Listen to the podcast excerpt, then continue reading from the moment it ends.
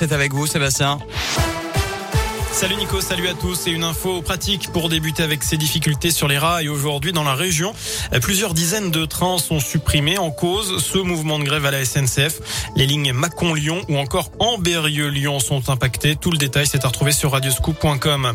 Lui va devoir envisager de prendre le train. Désormais entre Saône-et-Loire, un jeune homme de 20 ans s'est fait retirer son permis de conduire samedi après-midi sur la commune de Milly-la-Martine, à l'ouest de Mâcon.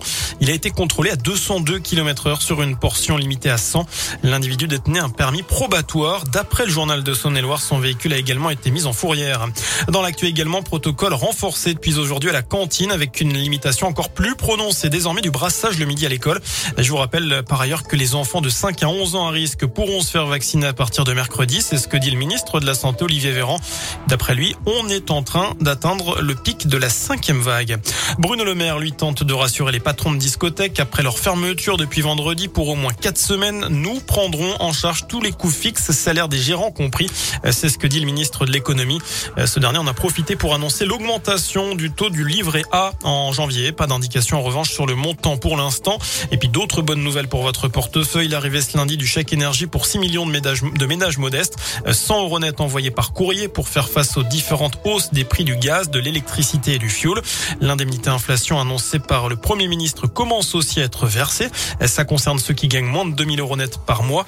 Premier servi les étudiants boursiers cette semaine, suivi des salariés du privé d'ici la fin du mois.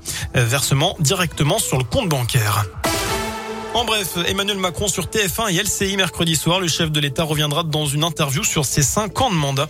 Emmanuel Macron, qui n'a toujours pas officialisé sa candidature à la présidentielle, répondra aux questions que se posent les Français et s'exprimera sur la manière dont il a vécu son quinquennat et sa vision de l'avenir. C'est ce que dit le groupe TF1 dans un communiqué.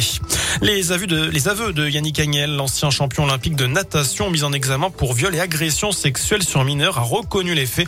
C'est ce que dit la procureure de la République de Mulhouse. Il a avoué la matérialité des faits, mais pas la contrainte. C'est ce qu'elle dit également. Notez que la victime présumée est la fille de son ancien entraîneur, âgé alors de 13 ans. Lui en avait 24. On passe au sport à la Ligue des champions de foot. Paris sera opposé au Real Madrid et Lille à Chelsea en huitième de finale de la compétition. Le tirage au sort a eu lieu une première fois à midi avant d'être à nouveau effectué à 15 heures. Incroyable mais vrai. L'UFA évoque un problème technique qui a nécessité l'annulation du premier tirage. Enfin, à l'heure de passer à table, peut-être pour vous, peut-être pas à 16h, mais en tout cas ce soir, si vous en avez l'opportunité, manger une petite raclette. C'est la journée mondiale en ce 13 décembre. On vous présente l'initiative de trois ingénieurs de la région, un simulateur pour enfin connaître les bonnes proportions pour préparer votre raclette. Son nom, Raclette World. On vous demande d'ailleurs votre avis sur radioscoop.com. Est-ce justement le meilleur plat de l'hiver?